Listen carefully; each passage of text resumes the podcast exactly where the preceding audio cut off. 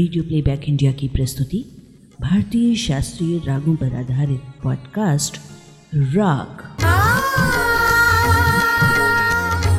आलेख श्री कृष्ण मोहन मिश्र, प्रस्तुति संज्ञा टंडन।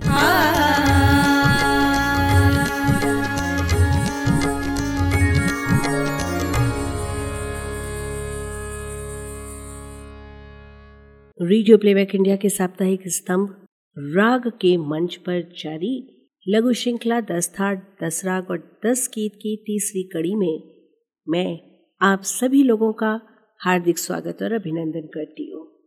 श्रृंखला की आज की कड़ी में हम आपसे खमाज थाट पर चर्चा करेंगे। इन दिनों हम भारतीय संगीत के 10 थाटों पर चर्चा कर रहे हैं। पिछले अंकों में हम चर्चा कर चुके हैं कि संगीत के रागों के वर्गीकरण के लिए थाट प्रणाली को अपनाया गया।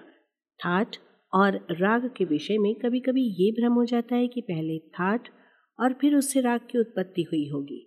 दरअसल ऐसा नहीं है। रागों की संरचना अत्यंत प्राचीन है। रागों में प्रयुक्त स्वरों के अनुकूल मिलते स्वर जिस थाट के स्वरों में मौजूद होते हैं, राग को उसी थाट विशेष से उत्पन्न माना गया है। मध्यकाल में राग रागनी प्रणाली प्रचलन में थी। बाद में इस प्रणाली की अवैज्ञानिकता सिद्ध हो जाने पर थाट वर्गीकरण के अंतर्गत समस्त रागों को विभाजित किया गया। हमारे शास्त्रकारों ने थाट के नामकरण के लिए ऐसे रागों का चयन किया जिसके स्वर थाट के स्वरों से मेल खाते हों। थाट के नामकरण के उपरांत संबंधित राग को उस थाट का आश्रय राग कहा गया। आज का थाट है खमाज। खमाज थाट में निषाद स्वर कोमल और शेष सभी स्वर शुद्ध होते हैं। इस थाट का आश्रय राग खमाज कहलाता है। खमाज राग में थाट के अनुकूल निषाद कोमल और सभी स्वर शुद्ध होते हैं। ये षाडव संपूर्ण जाति का राग है, यानी राग के आरोह में 6 स्वर और अवरोह में 7 स्वरों का प्रयोग किया जाता है। आरोह में ऋषभ स्वर नहीं लगता।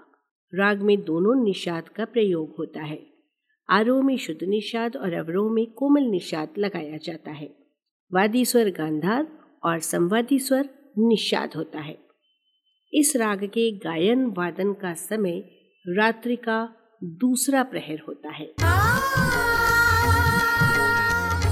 राग खमाज का उदाहरण प्रस्तुत करने के लिए हमने रामपुर सहसवास घराने के प्रमुख स्तंभ उस्ताद निसार हुसैन खान, जिनका जन्म 1909 में हुआ था और 1993 में इन्होंने हमारा साथ छोड़ा था, इनके द्वारा प्रस्तुत एक दुर्लभ बंदिश का चुनाव किया है। राग खमाज की अनमोल रचना 1929 में रिकॉर्ड की गई थी। उस्ताद निसार हुसैन खां को अपने पिता और गुरु उस्ताद फिदा हुसैन खां से संगीत विरासत में प्राप्त हुआ था। बहुत छोटी आयु में उन्हें बड़ौदा के महाराज सयाजीराव गायकवाड़ के दरबारी संगीतज्ञ होने का गौरव प्राप्त हुआ था। आगे चलकर खां साहब आकाशवाणी से भी जुड़े। 1977 में ITC संगीत रिसर्च एकेडमी कोलकाता में प्रधान गुरु नियुक्त किया गया। यहाँ रहकर उन्होंने उस्ताद राशिद खां सहित अनेक योग्य शिष्यों को तैयार किया। भारत सरकार द्वारा 1970 में उन्हें पद्म विभूषण सम्मान से विभूषित किया गया। इसके अलावा खां साहब को संगीत नाटक अकादमी पुरस्कार, तानसेन सम्मान सहित गंधर्व महाविद्यालय से डॉक्टरेट की उपाधि से भी नवाजा गया है।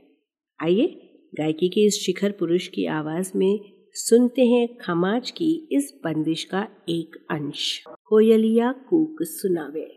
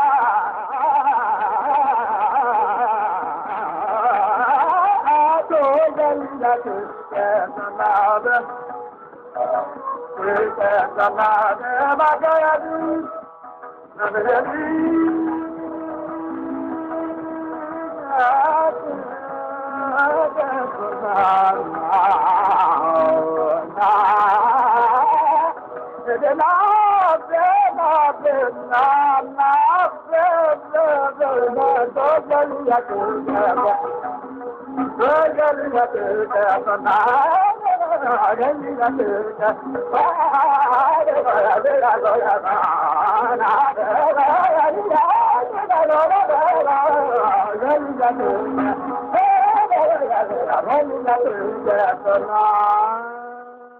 थाट के अंतर्गत आने वाले कुछ प्रमुख राग हैं झंझोटी, कलावती, दुर्गा, देस, तिलंग, रागेश्वरी, गारा, देस, जय जयवंती, तिलक का मोद आदि। खमाज थाट का ही एक प्रचलित और लोकप्रिय राग तिलक कामोद है। श्रृंगार रस की रचनाएं इस राग में खूब मुखर होती हैं। राग तिलक कामोद षाडव संपूर्ण जाति का राग है, अर्थात इसके आवरों में 6 स्वर और अवरों में 7 स्वर प्रयोग किए जाते हैं। आरों में धैवत स्वर वर्जित होता है। इस राग में सभी स्वर शुद्ध प्रयोग किए जाते हैं। रात्रि के दूसरे प्रहर में इस राग का गायन वादन खूब खिल उठता है। अब हम आपको राग तिलक कामोद के स्वरों में पिरोए हुए एक फिल्मी गीत के बारे में जानकारी देते हैं। ये गीत है 1977 में प्रदर्शित फिल्म भूमिका का। फिल्म भूमिका 1940 के दशक में मराठी रंगमंच और फिल्मों की बहुचर्चित अभिनेत्री हंसा वाडकर की आत्मकथा सांगत्य आयिका पर आधारित थी, जिसका निर्देशन प्रख्यात फिल्मकार श्याम बेनेगल ने किया था। फिल्म को 2 राष्ट्रीय पुरस्कार मिले थे, सर्वश्रेष्ठ पटकथा लेखन का और स्मिता पाटिल को सर्वश्रेष्ठ अभिनेत्री का। इसके अलावा इसे सर्वश्रेष्ठ फिल्म का फिल्मफेयर पुरस्कार भी प्राप्त हुआ था।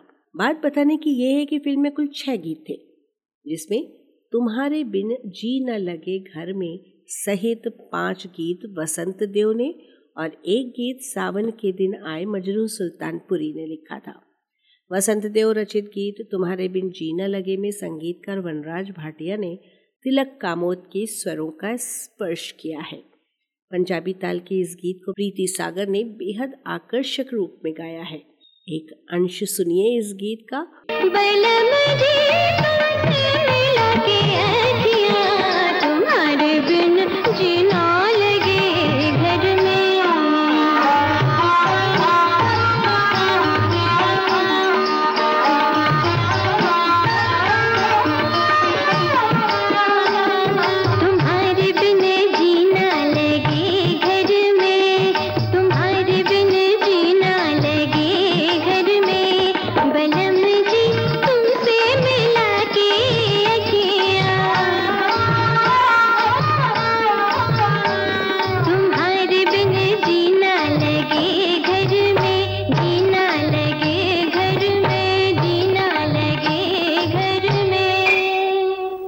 अगले अंक में भैरव थाट से और उसके रागों से जुड़ी जानकारियों के साथ हम फिर उपस्थित होंगे। तब तक के लिए दीजिए संज्ञा को अनुमति।